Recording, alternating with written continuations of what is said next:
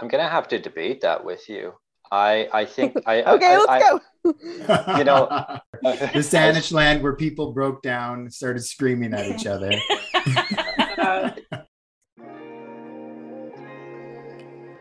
this is Saanich Land with Dean Murdock and Naomi Devine. Hey, Dean, Hey, Naomi. I'm wondering something. hmm How do you get around town? Oh, I like to ride my bike. I've always been, well, not always, but I would say the last 15 years, I enjoy the bike commute to and from work. And just because I love the the the physical activity at the beginning and the end of the day and I love the just the opportunity to kind of decompress. And you know what's really cool is that you can hear and smell and be a part of the community as you're traveling through it unlike when you're in a car and you really only experience what's happening inside the car so it's it's I, I don't know there's something about it that just makes me feel like i am part of the community while i'm commuting in the community Nice. Yeah, that's wonderful. what about you how do you get around Oh, well, uh, that's an interesting story. So I. I have a vehicle that I call the tank, and uh, I love it. And I wrote a love letter to it once on, and they wrote it. They read it out on CBC Radio One on on the island, um, in the morning, which was fantastic. Um, and I need it because um, there's no transit where I live in the islands. Mm. So uh, you get around by a car, and you know, hopefully now soon e-bike. That's where I'm headed. Is I really am excited about getting an e-bike. So I've you're going to go e-bike yeah. But you know what the problem for me is? what's the problem I want a sexy e-bike theme. a sexy e-bike That's what I'm after. And so I want like a beach cruiser style yeah um e-bike, but like with with I don't want the battery to be visible. So I love the like frame, you know, of a beach cruiser style, you know, kind of a bike. And it's yeah, I, I just don't like the look of the battery. Now this is ridiculous, you know, to some degree, but hey, we want what we want. The heart wants what it wants. the heart and- wants what it wants. And there are the good news is though there are better designs i'd say coming online some more advanced designs because the um, demand has really shot up. And of course gas prices are eye-watering you know too. So that's oh yeah. Yeah shift the demand you know what i mean as well. And so anyway i'm in the market looking for e-bikes and i'm finding one that are quite nice not exactly the e-bike of my dreams so i'm willing to compromise i'll take something else in the meantime and hope yeah hope that hope this other style kind of comes uh, comes to fruition at some point. But uh, you know, and we You- need um. I wish I could take the bus. I actually miss taking the bus. believe it or not. Yeah. I used to enjoy riding the bus too. That was a, a regular, um, before I started biking to work, uh, I was regularly on the bus. I mean, I, I don't mean to sound pious at all. I do have a car, I do drive, um, but my commuting mode of travel is usually by bike. And, uh, but I, I used to ride the bus quite a bit more and really enjoyed the experience of not having to be responsible for the trip, that you can Right. do other things and get to your destination. Exactly. Like I'm behind on my reading now. I've got all these great books that I want to read, and I used to, you know, save it for the bus, you know, as well. And uh, now I've got to find another another way to squeeze that reading in, so I miss it. So yeah, there's there's lots of benefits, by you know, when you can travel and you don't have to be the driver, you know, of your. Of your so yeah. I um years and years ago after university I lived in Japan and was an English teacher like so many people who graduate from university go off to do and as people rave about the transit system in Japan is incredible. There's a bus or sorry there is a train everywhere. And that was one of my favorite things because I would have to go and teach in different parts of the region. And so I would just hop on the train and bring my book with me. And uh, I would have the book finished within you know a couple of days because that was what I got to do while I was commuting, and it was just such a nice, relaxing sort of way to in between being an instructor and you know travel and enjoying Japan. Um, it was just a nice kind of downtime time to myself.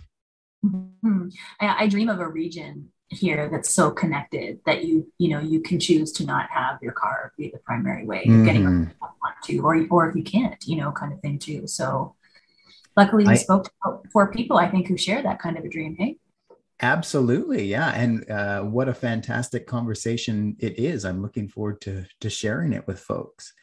Before we turn it over to that conversation, I just want to uh, start with with an acknowledgement that we're broadcasting today from the homelands of the Lekwungen peoples, the Esquimalt and Songhees nations, and the WSÁNEĆ peoples, the Tsartlip, Pauquachin, Tsawout, Tseycum, and Malahat nations. And we're grateful to be able to yeah work live and play on these lands Absolutely. all right so who do we have today we have stephen mcmurray from capital bike has joined us for this conversation Yeah, and Thomas Guerrero from Sidewalking Victoria is with us as well. and the lovely amanda macdonald from walk on victoria And Elise Cote, who I've known a long time, uh, is with Better Mobility Saanich, and she's a self described angry citizen, although I don't think she comes across as particularly angry. Uh, but that, that was how she described herself. that was yeah self-described but uh, i think she's got i think she's got some righteous um, righteousness to her that's uh, i think will be uh, we can all relate to really is what i found you know Absolutely. i'll speak a lot of truth you know too and uh, it was great to well i mean as you know we pretty much started with some questions and then watched them take over which was fantastic hmm Yeah, they really led the way through that conversation, and it's a good one. I'm excited for people to to listen in because uh, we really get into some great stuff. me too so um, enjoy everyone and then um, tell us what you think of our new question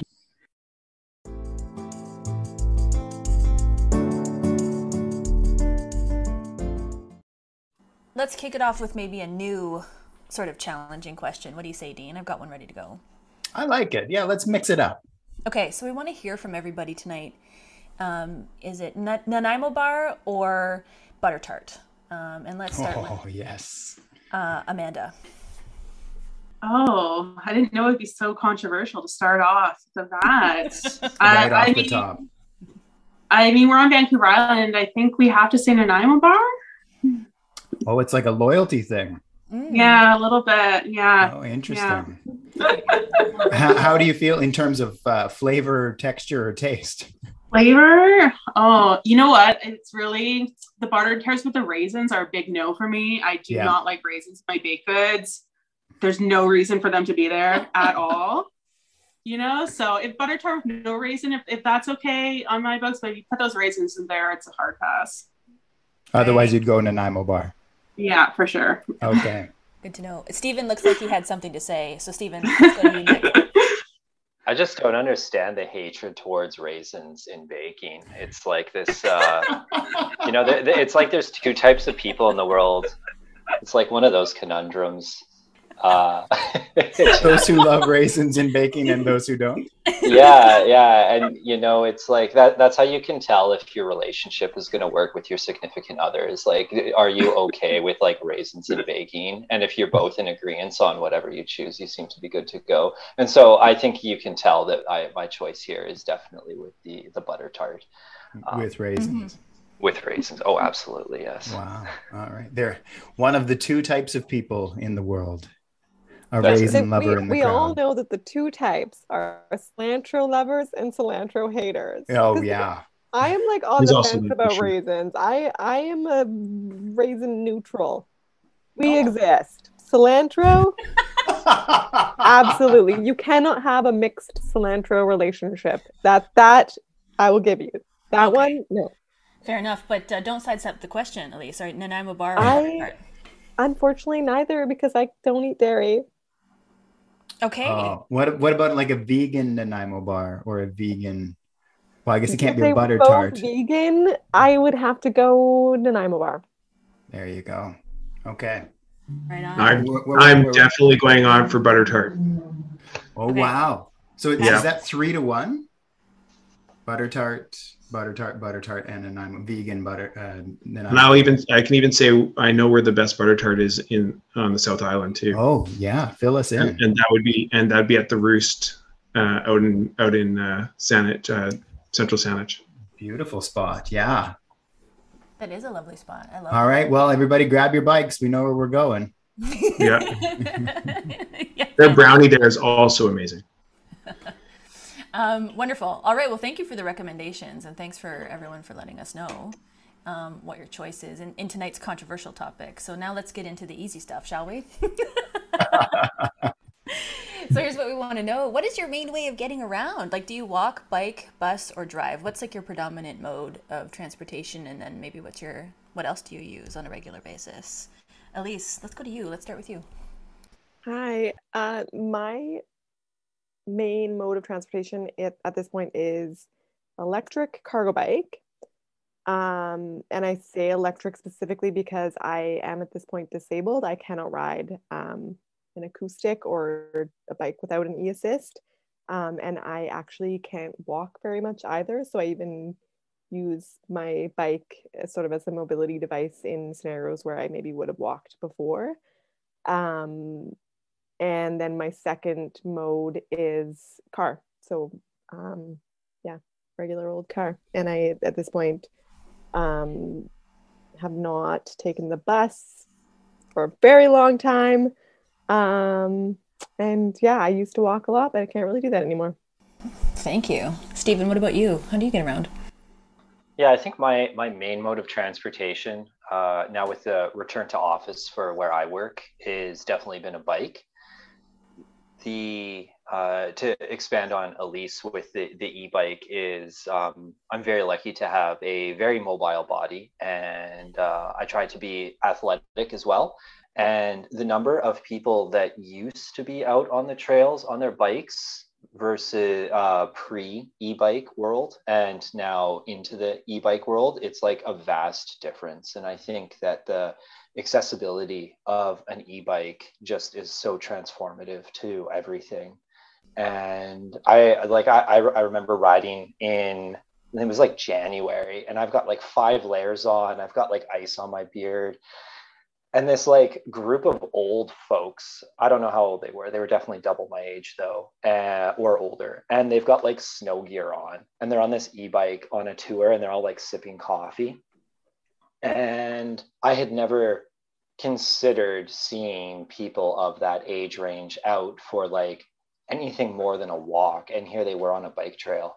And uh, just hearing elise's story as well is that it's like I don't know. I love bikes, but at the same time, is like with a car is um, if you don't have an e-bike, which I don't, uh, and so like I have to drive to get groceries because bulk buying is the only way to stay affordable in the city at the at the moment. So uh, unfortunately, I do drive often as well. But I I wish that I could get an e-bike, but the You price would- keeps going up. Okay, you would love to see me if you loved seeing um, elders on e-bikes sipping their coffee. You would love to see me roll up with my box bike with my two large children, park it, get out, grab my cane or like my other mobility device and like hobble away. People are like, "What just happened?" But yeah, absolutely. Like having that e-assist um, turns it into a mobility device for me, and it you know it actually makes it for most trips comparable in terms of um, the impact to my um, my energy levels and um, my health to driving and you know it's a very healthy way for me to get around and so Really social too. I I uh, rode past Elise and her two kids uh, on the Lochside Trail the other day. So just an opportunity well to social actually but see also people. maybe anti-social i don't know if you've heard my 80s playlist that i'm always blasting for my kids but social maybe anti-social i'm not sure I love that. I love the people rolling around town with their tunes playing. I certainly don't do it like in the forest, but I'm like, this is we're urban here. We can you can Yeah. hear my nice. I usually have a podcast playing on as I walk into work out loud on my uh, on our stroller. amazing. Amazing. I like that. I'm I'm I'm gonna try that actually. Awesome. And so yeah, Thomas, how do you get around? Do you predominantly walk, or what's your what's your primary? Uh, I mean, for my commute to work and stuff, uh, I'm walking uh, with usually with my son in a uh, my two year old son in a stroller, and um, uh, you know, apart from that, you know, we do obviously still drive on on the weekends for groceries and those sorts of things, but I would say 80% of the time I'm walking. And Saanich. sharing po- the podcast with the world. So we know you'll be Yep. introducing this episode of Saanich Land to all of your neighbors as you make your way down the street. Well, I mean, I, I do occasionally listen to Lisa, Jean, and Eric as I walk along, so um, that would that would not be uh, out of the realm for sure. Nice. Amazing. And Amanda, what about you? Um, so I don't know if I have one way of getting around. I definitely try to walk a lot for doing errands in my neighborhood. I'm lucky I live in a walkable community to be able to do that. I used to be able to walk to work in 20 minutes, which was the most amazing feeling in the world, just being able to walk to work and walk home at the end of the day. I unfortunately had to move further out from my job, so it's a little bit too far, but I, I do cycle or I take the bus. And today I did the combo of busing in and walking home, which was actually really nice. So do mix it up. And then, like others say, you know, I, I still drive too. I think um, one of the my pet peeves is when people say, you know, you're an active transportation advocate. They think, oh, you're with cyclists. You must cycle everywhere. Well, how are you going to move a couch if you're on your bike? And it's like, well, not everyone does everything all the time. You know, there, Mhm. you know, different modes for different purposes, and you know, we can all. There's, it's just creating more of a share for the active modes. I think. Yeah. Exactly, increasing the percentage of the time that you're doing things besides being in the car. But Mhm. It's such a good point too, because I think that we get, especially in activist spaces, we get pushed to make our mode our kind of identity or our personality in a way um, that is often pretty limiting. And I think um, I definitely had to grapple with that when I became disabled and couldn't ride the way that I used to, and during the period of it, you know, finding a bike that would work for my current um, situation. And i was like oh my god people are going to see me driving this car. And then they'll they'll i'll be a, i'm a driver now. Am i a driver? And um you know I, it doesn't uh, i don't think it's helpful to reduce it to that. And the fact of the matter is you know we're all pedestrians at some point. We're, we're we all move about in vehicles at some point. Um and you know not all of us bike but many of us do. So i think um, as you said, Amanda, seeing it as you know, uh, uh, taking a holistic view for ourselves as activists, as individuals, and um, looking at how our community responds to that is really important. But I would also say for me, there's a really big um, climate lens on how I choose to get around, and I but I Mhm. don't choose to see it as like, oh, I did a bad thing. I drove in a car, or I did some, you know, higher carbon emitting thing. I Mm. choose to see it as okay, if I can reduce even half of my trips in um, a, a vehicle, that's a 50% reduction. That's amazing. Come on, that's great. Mhm. There's no, um, you know, the, there's no kind of shame in in um, not having it be a 100% reduction. And so I think, um, you know, the more that we can see it, be, be gentle with ourselves and see it holistically, the better off we'll be. Well, I think we also have to see it as the fact that, you know, probably for the most of the people here, if, if you know, the vast majority or even probably 50% more people were, um, tra- you know, transporting themselves around, uh, you know, either by bike or walking, uh, you know, for most of their stuff, then that would be a significant reduction in carbon emissions across the capital. So it's it's just being an example for when you can be one, um, but uh, don't kill yourself if you have to use a car. That's for sure. So uh, I guess on that point, um, what is it that makes places walkable or bikeable? How what is it that makes that decision so much easier? Sure. So I'm with Walk on Victoria, and our mission statement actually, I think, perfectly encapsulates this idea is that we want to make Greater Victoria a safe and enjoyable place to walk. And those are really the two things that I think of. It has to be safe for people to walk in their community, and it has to be enjoyable. People want to be able to get out and walk.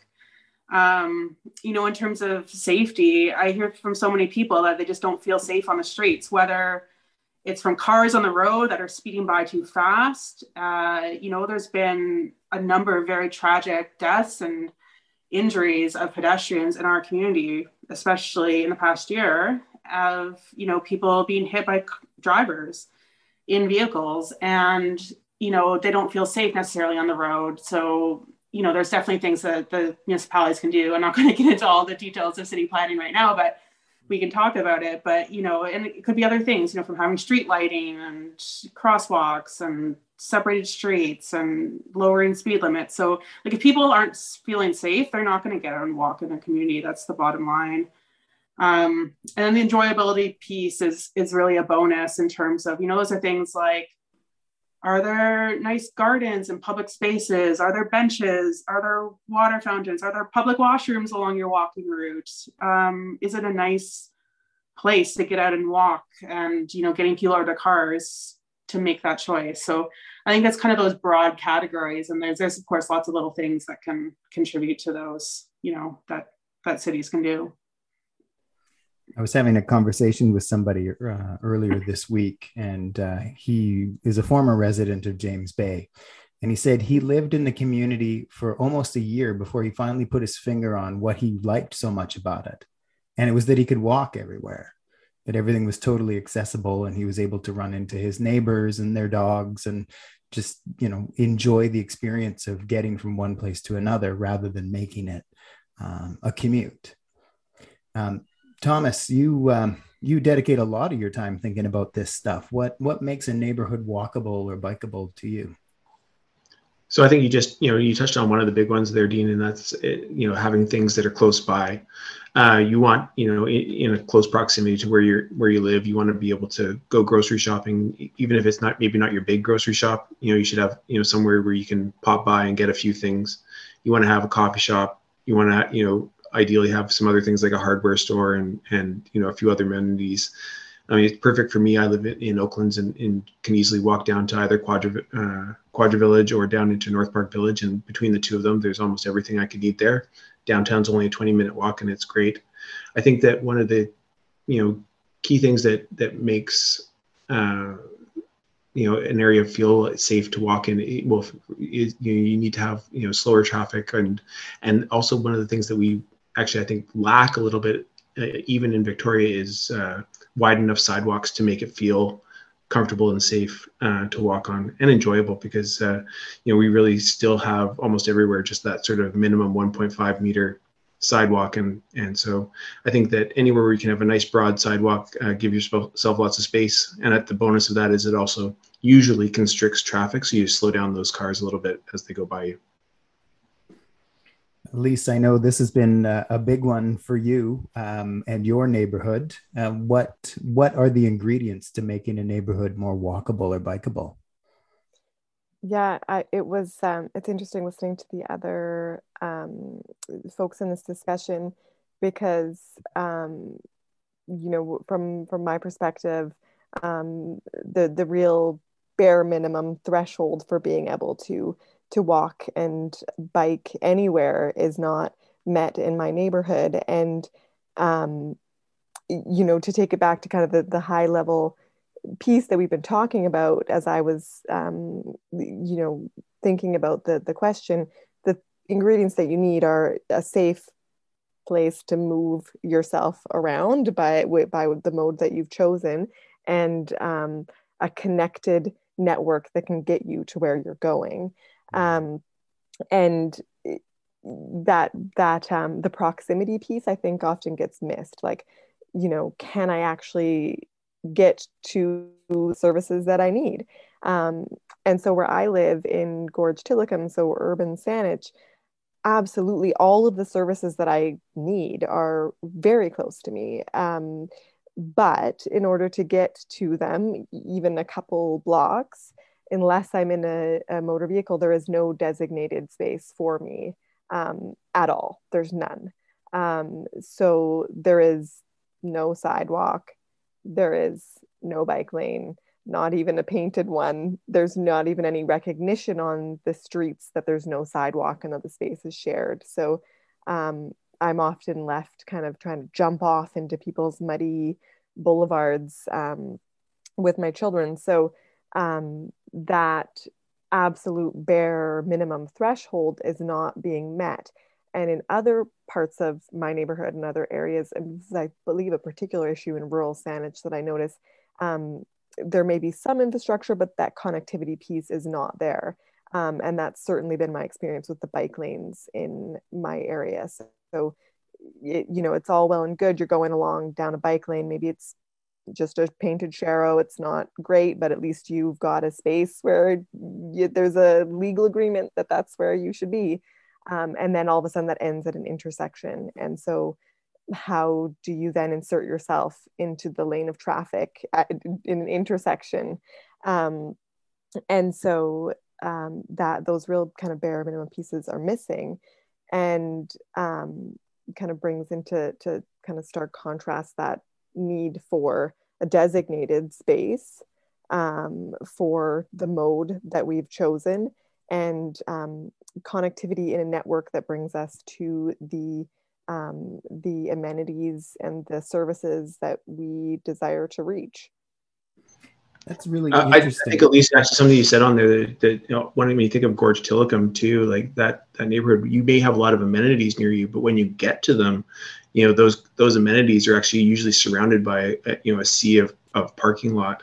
Mm-hmm. Uh, you think about like you know Tillicum Mall, or if you're going across uh, over into Esquimalt to the Thrifties or something like that, and Yeah, so I, you could I build live I live right between Tillicum Mall and Gorge Plaza, and Yeah. both of them. It's the the, the absolute the accessibility at every level from you know leaving my door to entering um, the premise of the businesses is not designed at all for any mode other than private vehicles.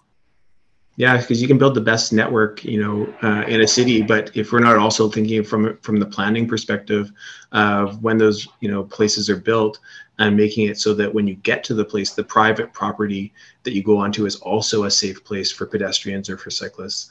Um, Absolutely. you and even really- and that comes down to even, you know, where do I lock my bike? And I recently Exactly. went and spent a ton of money on a new lock system that has an alarm if the bike gets moved, because there's so many times that there's nowhere to park a bike, um, let alone a massive cargo bike. And um, so I'm left kind of just having to leave it somewhere where I can't really lock it. Um, so you know you're right there's that that flow right into the private premise that's absolutely not there in um, in my neighborhood and many dare i say all of urban Saanich has this issue for sure and uh, rural Saanich even more so Yeah, like I, I, I just wanted to add on that. Like one thing that I always talk whenever I'm talking about sidewalks, because I, I live right by Uptown on um, West Saanich Road, and if I want to walk towards Uptown, there are some sidewalks. But if I want to walk not towards Uptown and I want to go for a um, urban walk through my neighborhood, there's no sidewalks. And I think if you like San, the Saanich city of Saanich released their active transportation plan. And I'm just taking a look at it here now. I think it's like page 107. And it's like pedestrian improvements are highlighted in red. Not trying to be dramatic, but it's the whole city. Yes, yes, it is. Like, Well, like, like there, the- there's no sidewalks in this city. It's it's abominable. Like it's I can't. I've never been in a city that didn't have sidewalks. Like it, it's and the such a thing, lack of the thing sidewalks. so here's where I've come to with that issue after uh, having lived on a you know urban Saanich street with no sidewalk for five years with my little kids is I started out going okay I want a sidewalk. And I'm talking to councilors and I'm like give us a sidewalk. We need a sidewalk. This is ridiculous. And now I'm like I actually don't care so much about the sidewalk. I need a designated space to be able to move um, on foot and for my children to exist safely. And that could be the road. We could have um, a Woonerf. We could have, um, you know, traffic calming engineering. We could have this road shut off to um, through traffic so that it's people are only using it to really come to these properties. There's so many things that Saanich could be doing, and um, there's and and yeah, absolutely, I would prefer to have a sidewalk, but it's it's mind-boggling to me that we have accepted in the interim absolutely nothing that absolutely nothing. And um, you know we're being told okay within 30 years or 25 or whatever it is now um, you'll all get sidewalks. It will be this paradise. But in the interim you know what about my kids? What about my grandkids at that point? Um, it- there needs to be some kind of interim measure or some kind of change that addresses the situation that's actually occurring, which is pedestrians, cyclists, and motorists are all using the same asphalt surface with no separation on it um, and no acknowledgement that that's what's happening. Yeah, that's that's an interesting point. I mean, uh, I actually live on on Empire Street in Victoria, and at the top of my street is actually a, a Woonerf, and at the bottom of my of my uh, block is the new Haultain bike lanes, and both you know have elements of those things that are being tried um, to you know one no sidewalks and the just trying to where the communities tried to limit traffic, and then you have on the other side you know a real big um, you know piece of infrastructure that the city's actually put in along Haultain Street, which also, but I mean, you know, both uh, uh, have really reduced the the traffic flows immensely in the work that's been been done, and and you know they both are kind of working.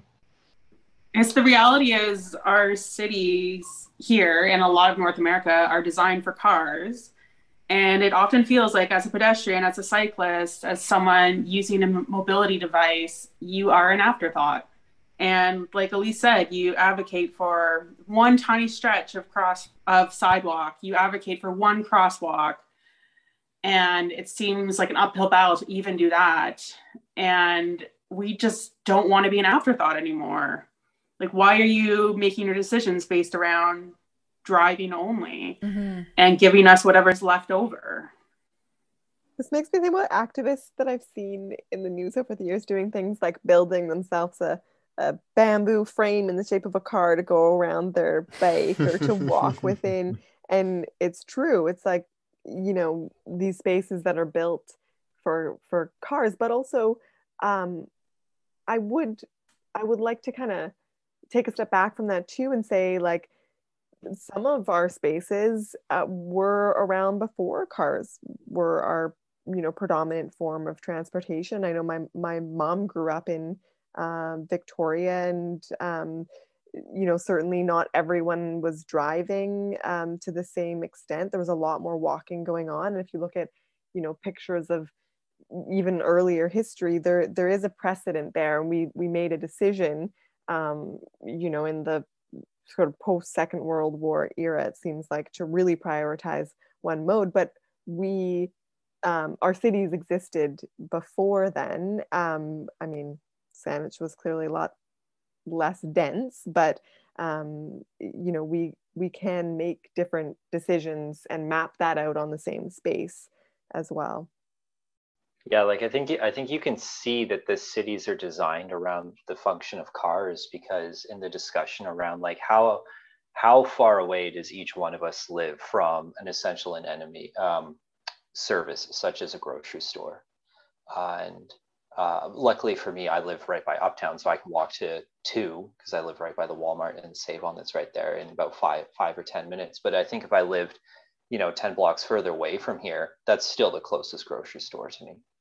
And the cities have been designed so that you essentially have to drive to these places, and there there there's no small local shop that you can walk to across the street to grab uh, to grab your groceries uh, I lived in Vancouver uh, for a number of years, and I lived in a neighborhood that had that. And I very much miss living in Vancouver because of the small local shops. I hate shopping at Walmart, uh, but it's it's the closest thing to me that I don't have to drive to. Mm-hmm. And the I think I think one of the other things too is that like like I grew up in Calgary, and Calgary is the city of suburbs. And I grew up in a suburb. I was just looking it up on the map, and it's a 20 minute walk to get to the grocery store one direction, but it's a three minute drive. And that that that city was designed for drivers. And I think coming to Victoria, to Saanich, to to the uh, capital region district, is you have this super tiny city. You can drive from one end to the other in 20 minutes if there's no traffic. But if there is traffic, it's somehow an hour and a half but if you want to walk that distance it's it's excessively long as well and then um, if you if you want to ride your bike uh, being on the capital bike side of things is that it's like you've got one trail in Saanich that goes north south you've got the lochside trail. Mm-hmm. and so where does that go? It just happens to go right past uptown which is convenient for a number of things. But what happens if i want to ride my bike over to the root cellar? And now I have to ride my bike on an unprotected bike lane on Mackenzie Avenue up a fairly steep hill. And there's a turning lane if I'm heading east on Mackenzie Ave. There's a turning lane there, and cars are turning in front of you and behind you, and the bike doesn't have the right of way. And most people are riding up that hill at like 10 kilometers an hour, and traffic's going 60, 70. It's um. I want to I want to pick up on something that you said, Stephen, that I thought was really fascinating, which was um, when you mentioned corner stores, and that we don't we don't really have those with a you, know a few small exceptions, mostly I would say in the city of Victoria proper. Um, we don't have that. I know certainly on my street there is a building that clearly used to be a corner store, so it's not without precedent, but it that I think that connects um, our road use patterns and our mobility options back to the bigger issue of zoning um, and I would expand on that to say, um, you know, it's not just about where we're allowing businesses to exist, um, how much parking we're requiring them to have for what type of business, um, but it also is about where we're allowing density. So you're talking about how long does it take me to get to this corner store? Well, this corner store, you know, at this at this point, a business is going to want to be serving a certain number of people in a neighborhood, it becomes a lot easier um, for a business person to say, hey, I'm going to set up a corner store inside this neighborhood if that neighborhood is a bit more dense. Um, and you know, and similarly, I know in um, urban centers, we've had a lot of businesses want to do kind of a takeout thing or kind of more of a casual thing, and coming up against this requirement for parking. Um, and it seems like our a lot of our zoning for our buildings and our businesses um, is actually part of this car centric situation where we're creating um, we're, we're creating infrastructure and we're creating a community that's really hard to move around by any other mode because we've we've really created um, a system that favors kind of the strip mall model. Yeah. And that's a good example and at least you're doing a good job of foreshadowing too i think where we want to go you know in this conversation too like what are the policies you know that would lead to unlocking a lot of the systemic change i think you know that we're sort of discussing. And we've touched on some you know bad examples too and feel free to add some more. But yeah draw the listener in. What's a good example you know of a walkable active transportation you know style part of the community? Um, and then if you've got another bad example or, or, or two you know feel free to, um, throw those in the mix. I think a really bad example is Uptown. I think that who whoever designed it, and I, I'm just gonna, I don't know, maybe I'm just gonna get personal here, but like, why would you design a space? Like, take a look at it, right? You got two main highways coming into there. You've got the Trans Canada Highway and the two main roads coming out of downtown. Why is there not a bus depot at Uptown? Why is it that if I want to get on a bus to go downtown, I've got my option of the 72, or I can walk a block and a half to the 33, or I can walk another block to the 50? Like it doesn't converge. As a walker, you're walking through parking lots that don't have sidewalks in it. And it's supposed to be this like urban place. But you know it's like during the pandemic they they shut down that middle area that was all parking and it, it became a way better place to, to work. And i think i think i think that that is probably the worst example of like what you could do is just mm-hmm. build a giant mall for cars. And i think a really good example is in the city of victoria down at the cook street village area. And it's a very walkable area large sidewalks traffic calming keeps the tra- um, there there's not high uh, traffic speeds and um, there's lots of small local shops in the area mm-hmm. and a lot of people often say like oh i want to live in cook street but that's the only place that's like that i guess james bay is kind of similar as well and it's like uh, it's a got that neighborhoody feel to it mm-hmm. um, a good friend of mine calls it downtown James Bay, and I just find mm-hmm. that lovely. it's got its own little hub. Amanda, what about you? Good and bad examples that stand out for you? Um, I guess there's quite there's quite a lot of bad examples, and maybe that's why you know we're kind of drawn to to them and and being advocates. But I was thinking, you know, because this is Saanich land, I think one bad example that's pretty notorious around Saanich residents is Shelbourne Valley. And there's ongoing work to try to make Shelbourne Valley better, but not much seems to be happening. And, you know, that's the area of Shelbourne Street, you know, Shelbourne Valley Center, Hillside Center, University Center, Feltham Village. You have a lot of seniors living in the area, a lot of students live in the area, a lot of people out walking, a lot of amenities. So they're there, but there's big stretches where there's no sidewalks at all. There's big stretches of road where there's no crosswalks. People are crossing the road and putting themselves in danger. The sidewalks uh, that are adjacent to the street are not separated. The speed on Shelbourne is too high, in my opinion, for that type of street that essentially functions as a residential neighborhood street in some areas. Um, look at the conditions of the sidewalks. They're you know, broken. Uh, there's in various states of disrepair. And, you know, I think people who've lived in that area have been advocating for changes there for decades and it hasn't gone anywhere. And it's one of those examples, I think, that, you know, there's the Shelbourne Valley Action Plan that Saanich Council put forward and approved. And but we really haven't seen much progress on making it better. And I think in terms of walking and cycling in that area, um, and I don't live in that area, so maybe others can probably have more personal experiences with that. But I've talked to so many people and that are just like that. That area needs massive amount of improvement. I uh, totally agree with you, Amanda. And I, I live in Gordon Head, so I do use Shelbourne Street, well, not to cycle. I do mm-hmm. walk on it uh, quite often uh, at the, the northern end. Um, but I can tell you, you know, having been on council at the time when the Shelbourne Valley Action Plan was approved, after a very extensive consultation process, nine years of consultation to have that document mm-hmm. finalized and approved. I think the reason that it's been so slow is that there was no follow through on the zoning there was no enabling of the land use that the plan calls for.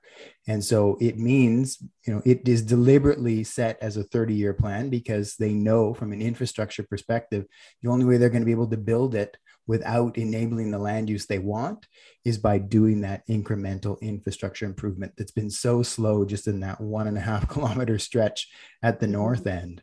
And so uh, i think the lesson i learned from that is that if you have a, a, community vision, and I think the vision in the Shelbourne Valley Action Plan is a really strong one for walkability, creating neighborhood hubs, creating enabling that social connectedness opportunity, you have to follow through with the zoning you want in order to create those things, and and that's how you animate the change.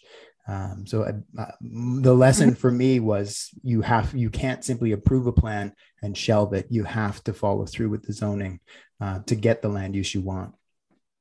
Good, good insider's perspective there. Uh, uh yeah, sometimes you, you know you look at these plans, and I know members of Walk on Victoria were involved in some of that consultation as well. You kind of look and you work hard on the consultation, you see the plan, and then you don't see much going on with it, and you kind of just wonder what's happening. And obviously, there's a lot going on behind the scene, but at the same time, 30 years is a long time. And yes. it's, you know, they're building new condos in that area, the University Heights area. There's, you know, lots of students and seniors in that area again, too. And, you know, we need faster action on some of these these plans. I just wanted to jump in since we were talking about the Shelbourne area. Is some of the bike lanes in Saanich, actually, I'm going to say most of them, you can't really define a bike lane if it's a block long. Mm. And there's one on Mackenzie. Obviously, I go east on Mackenzie a lot because I've brought it up twice now. But the uh, when, when, when you're going east on Mackenzie after you jump up the hill heading towards UVic is right between Cedar Hill Road and Shelbourne. There's a separated bike lane, and that's the only part of that road that's a separated bike lane, but it's hidden behind a bunch of power poles. And the number of times that I've almost been hit by a car that's making a right hand turn because they can't see me is too many to count. And the fact that that separated bike lane is only one block long because it doesn't start before or continue after or have the delayed right hand turn line uh, light is you know if you build it they will come and what has been built is a disaster and Hmm. so it just it- it's a dan- it's a dangerous spot. You've got a downhill on a as a, on a bike. You're, you're probably going to hit 25 30 kilometers an hour going on that. And so i think that that specific intersection is you know just because we brought it up that it sounds like that's an awful place to walk but it's also an awful place to bike. That's Stephen, you just like handed me my my two examples, my uh, best and worst example, and I'm going to really focus on um, cycling because that's what I'm doing these days. Um, and uh, so my worst place in our region right now, my current enemy number one is the full bells and whistles, beautiful bike lane on Ravine Way behind Uptown. It is less than a whole block long.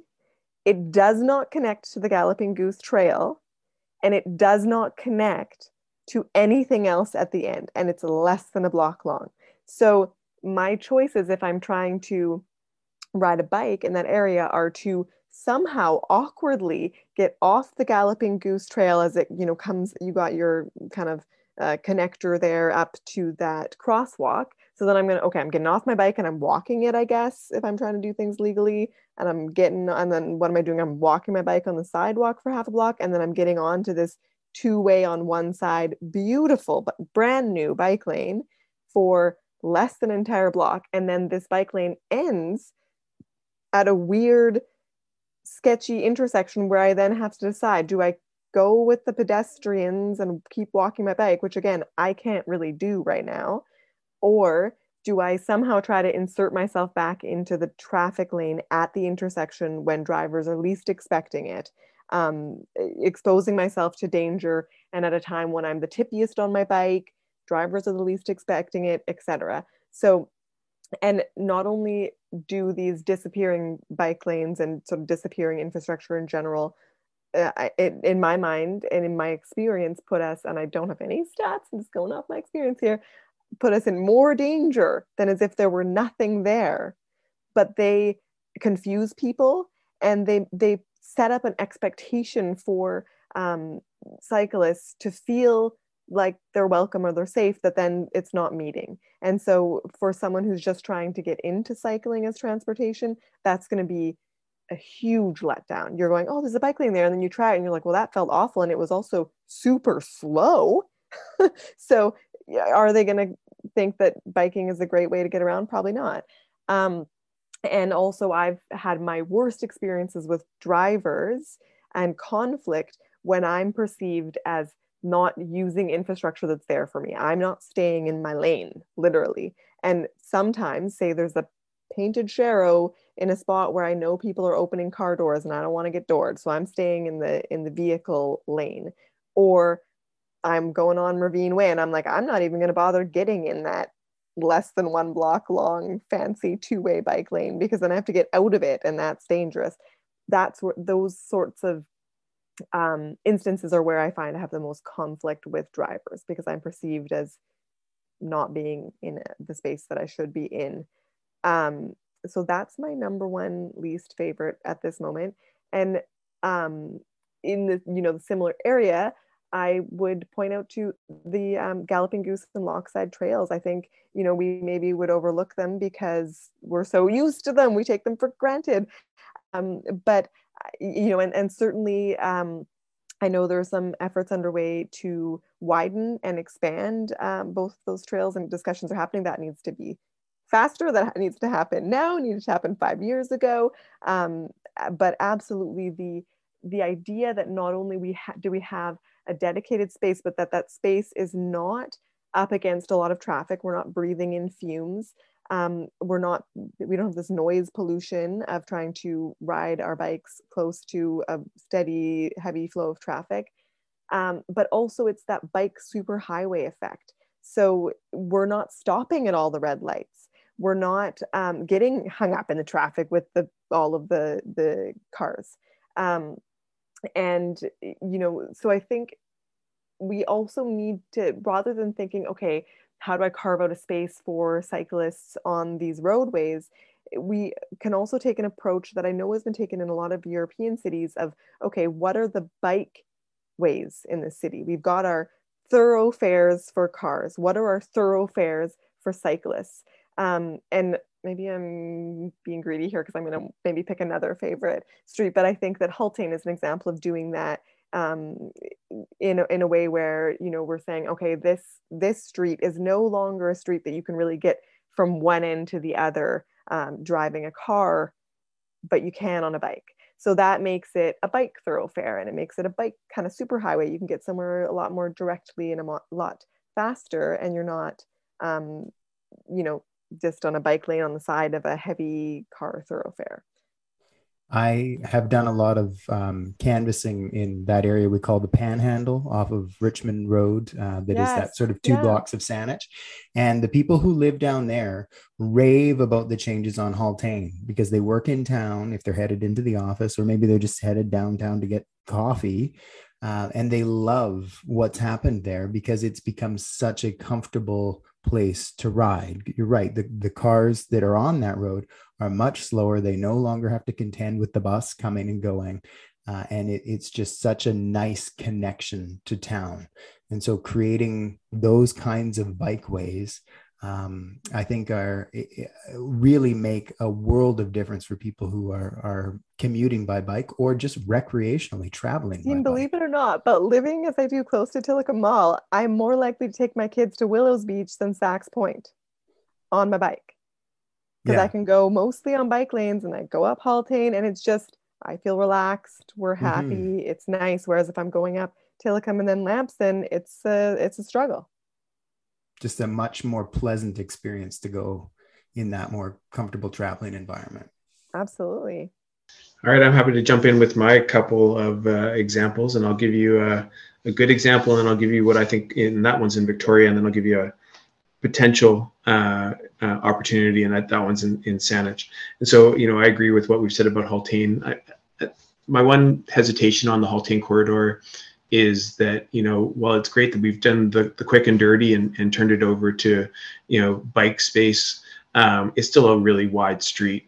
And uh, i would have loved to to see them actually you know strip away a layer of the parking and and broaden the the sidewalks and, and things in there. But my, my great example is is uh, vancouver street which is really you know uh, very similar to what they've done on Haultain and it's really just changed my whole whole commute um, as I walk because you know as soon as I get across uh, Bay Street and get over onto onto Vancouver to walk downtown, um, since the since that bikeway went in, uh, the difference in in walking along that street is just absolutely amazing. It's so quiet, um, peaceful, and and it stretches you know all the way down to to you know turn off you know uh, near Pandora and uh, it's just such a pleasant a pleasant opportunity and, and really you know cars can still access every piece of that street it just you have to be you know going to a specific part of it and, and really it's kept it's kept all the people that are driving around it uh, off of it. So that's that's my you know example of a good example.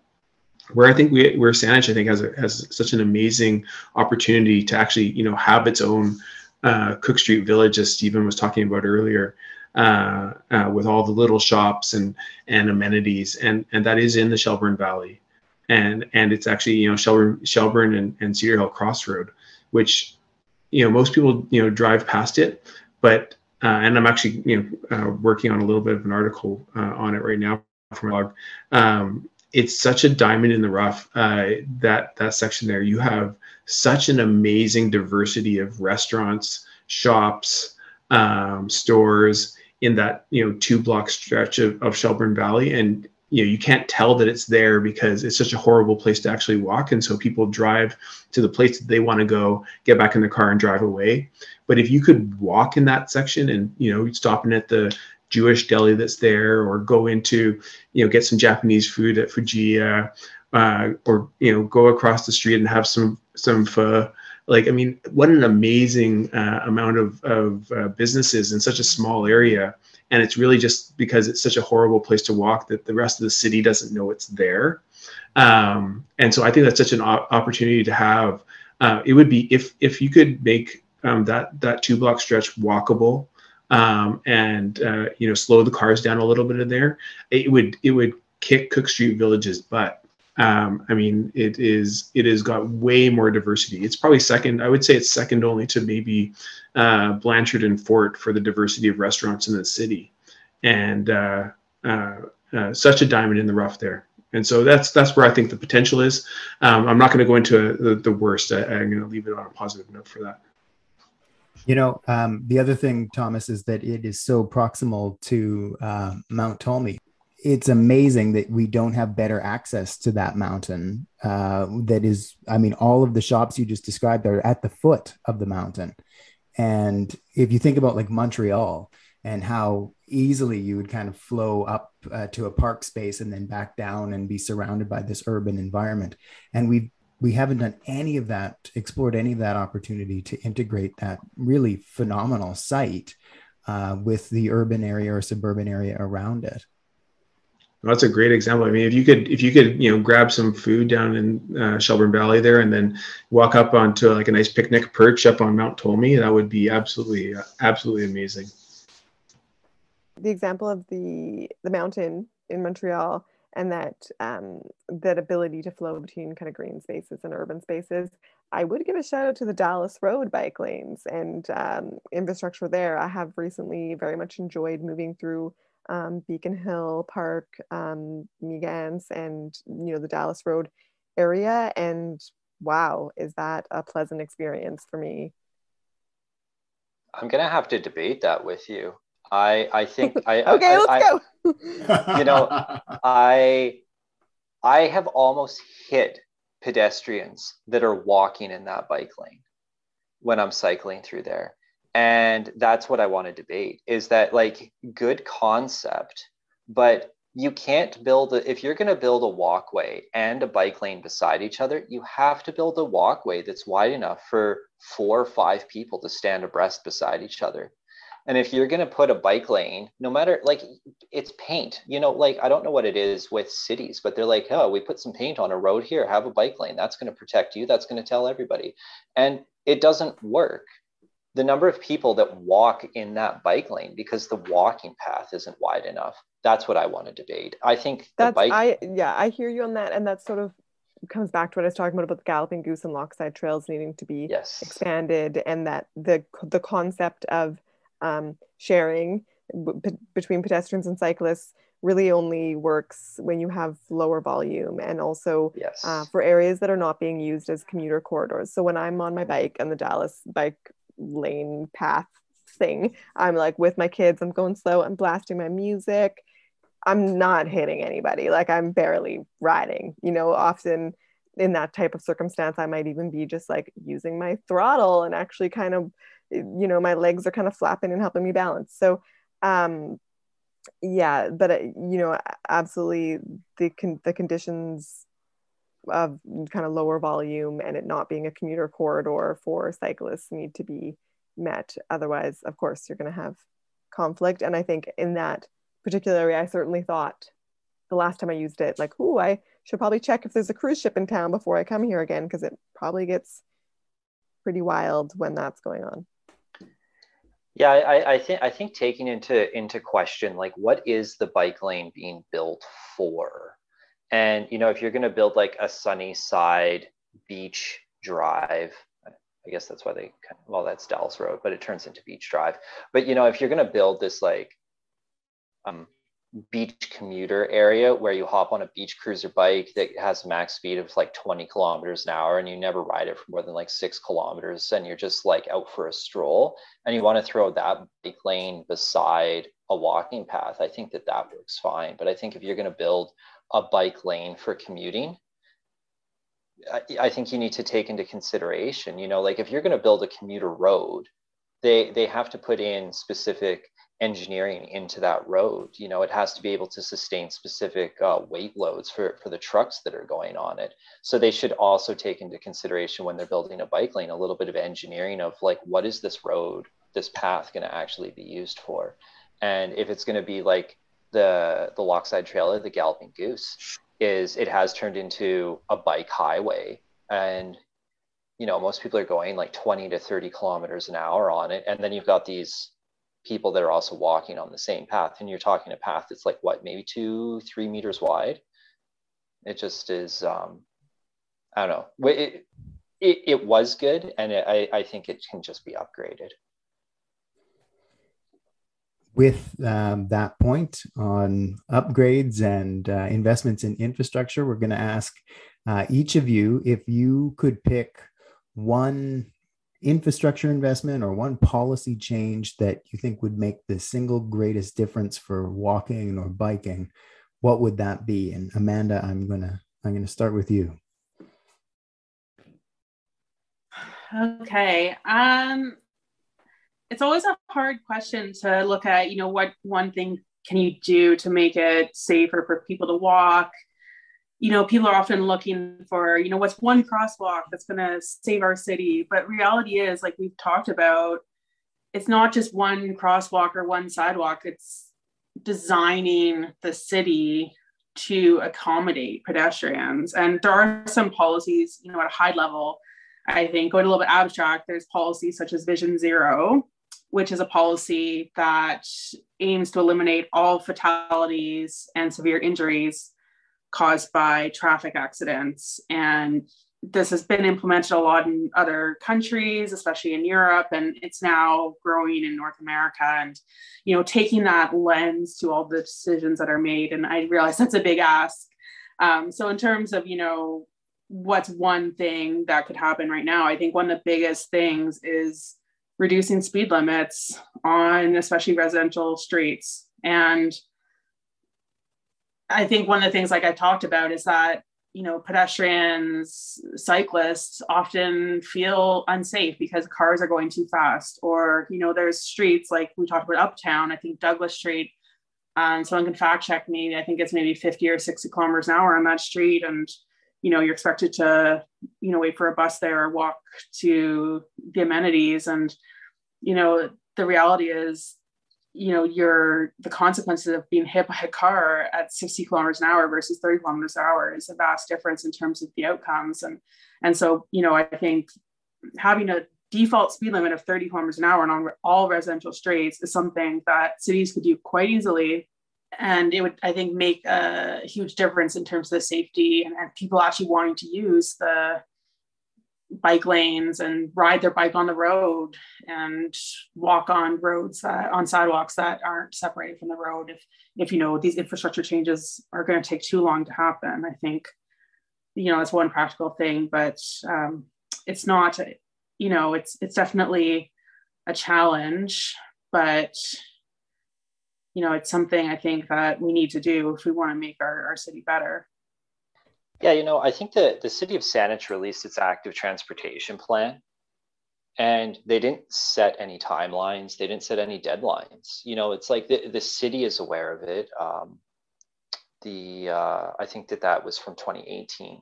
Uh, the the people the, the planners are aware of the problems, all of the problems. You know, this this document's hundreds of pages long and I think I think what they I think what they actually need to do is follow through with it, set some timelines, set some goals, and actually make some action on it.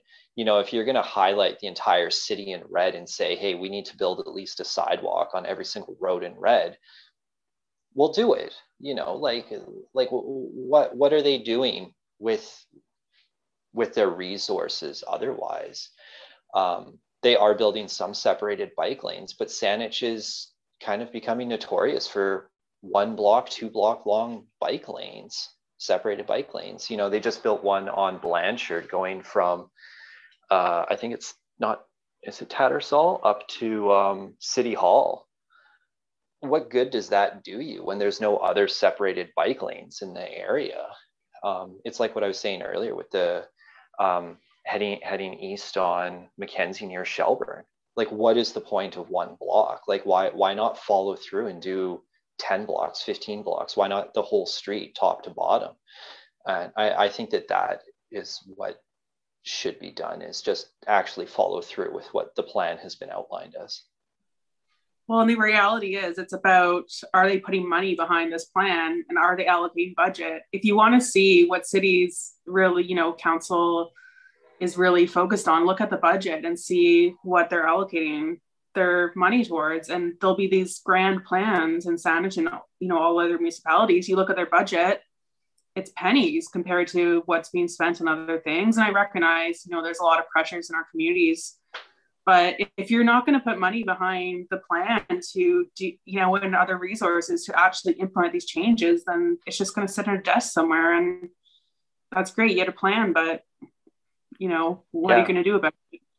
Yeah, absolutely. Like take, take a look at the all of the praise that um, what is it Colwood is getting for that uh, bike overpass to connect the Galloping Goose over on Island Highway.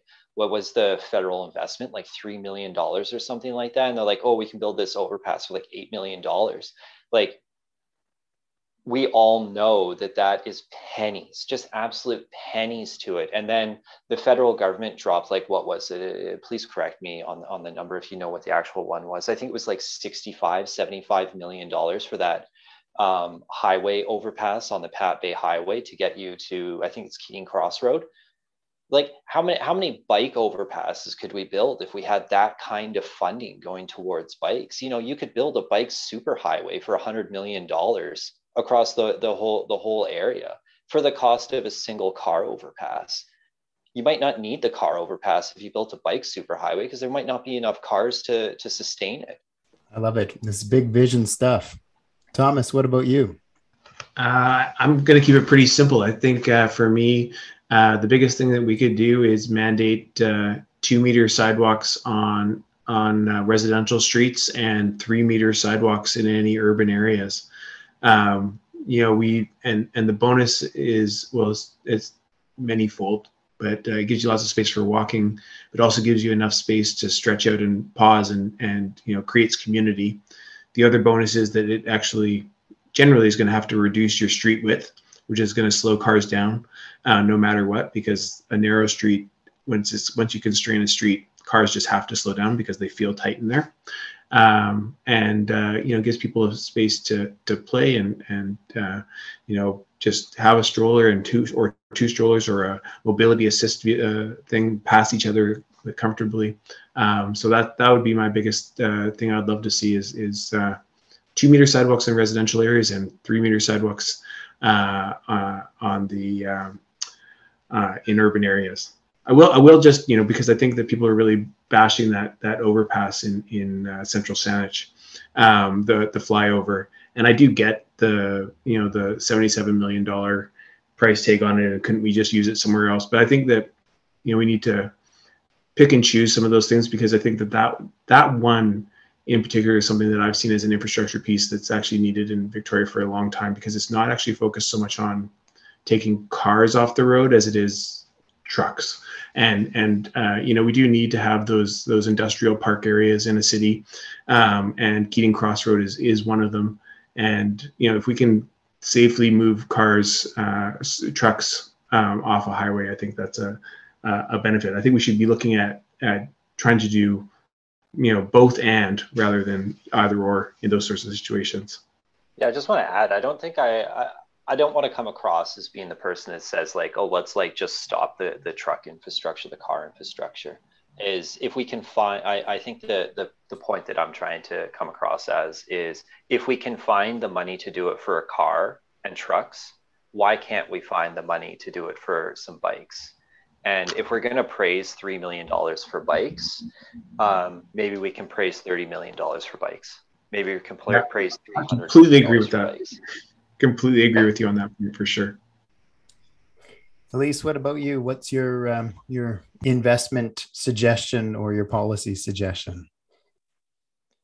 Yeah, I that is a really hard question because um, like everyone on this um, in this conversation and and you know people who've been forced uh, like i was to start to think a lot and read a lot about road safety because i live in an area where i don't have it and i need to know what i want to ask for i have a laundry list of things that i would like but you've asked me for one and i'm going to go with uh, I, something as concrete as possible um, and it's actually inspired by the time that I spent living in Montreal. And uh, Montreal has come up in this conversation uh, before, and that's a, a, city that I lived in for a time. And I would like to see the um, capital region um, prohibit right turns on red lights. I think, um, in terms of one easily implemented um, concrete policy um, that we could uh, bring in. And I know we're, I'm probably opening a can of worms here with what the province does and what municipalities can and can't do. But, um, you know, just in terms of my wish list, that would be the thing that if I could do one policy, it would be no right turns on red. Um, I, you may have heard me recount before, Dean certainly has a story of my uh, extremely near miss uh, with my um, child um, I have also myself been struck uh, riding my bike by a vehicle by a driver, and um, I've had many extremely close calls. And the common denominator in all the, these extremely close calls or the time that I was hit is uh, someone doing a right turn on a red. Um, it just makes it really, really hard to share the space with pedestrians um, and cyclists, um, and and it's really dangerous. And I think from having lived in Montreal, I ha- can see the example that it's something that we don't actually have to allow. Um, so that would be if I had to pick one really simple little policy thing that I'm sure is probably not as simple as I think it is once you start to dig into uh, the provincial municipal jurisdictions, but that would be it. No right turns on red. I, I, have to agree with you, Elise. That would be, um, it seems so easy to be able to make that change. And I have been in a situation many times where I was almost hit by somebody who just ran a red light effectively uh, to make a right turn. This has been such an informative and interesting discussion. And I'd like to thank you all for joining us and, and participating um, in it. Um, I know I've enjoyed listening to you all. I think this is exactly what Dean and I were hoping for when we were thinking mm-hmm. of this mm-hmm. episode and this topic. Yeah. This has been fantastic. I mean, obviously, a lot of these things are not the examples we want to be uh, celebrating, but um, the the conversation we've had here has been so informative, and I just appreciate how how how much you all think deeply about this topic, how thoughtful you all are in in what you bring to the conversation, and uh, how committed you are to making a, a, a, safer, more enjoyable community for everybody. Yeah, I would agree. Um, we need people like yourselves, you know, coming together and, and pushing for solutions and really engaging in a space too. It's it's it's difficult to change the urban form. And and there's a tension, of course, between incremental change and then the, the necessity, you know, the needs for some perhaps bigger changes, you know, more immediately. But um, the only way that that things like that happen is by getting involved so thank you again so much for your time, uh, your de- and your dedication, and for tonight's conversation. I've really enjoyed it. The next time uh, we all get together, we'll serve um, the butter tarts and the the vegan Nanaimo bars, and it will be an opportunity to celebrate the improvements in mobility that we've achieved. can I can I say like a quick closing thing here? Sure can. I I'm just kind of I'm reflecting on everything that's been said um, in the space tonight, and something that's coming forward for me is how much we all love our region and love um, where we live. And even though we spent a lot of time complaining about some of the problem areas, um, we were doing so in a way that I think showed um, a close relationship with those spaces. Um, and I, I, do think that's the beauty of uh, a multimodal lifestyle where we get to know the spaces that we live in in different ways. I have a picture of my kids the other day actually smelling roses from inside our bike. So um, I think this conversation has been really enjoyable, and and I think all of our um, love for our communities has been even present, even though you might think we were doing a lot of venting. Um, it's felt really wonderful and really full of love. Yeah. Thank you. Well, well said, Elise. Yeah, I couldn't agree more, Elise. Yeah, I would say that too. To me, to me, it did not sound like a lot of complaining. I think it sounded to me like a very um, forthright and discussion and reflection on what it's like, though, too, to get around. But thank you for that. You know, just reflecting back, uh, I did not hear lots of complaints. I heard lots of suggestions for improvement.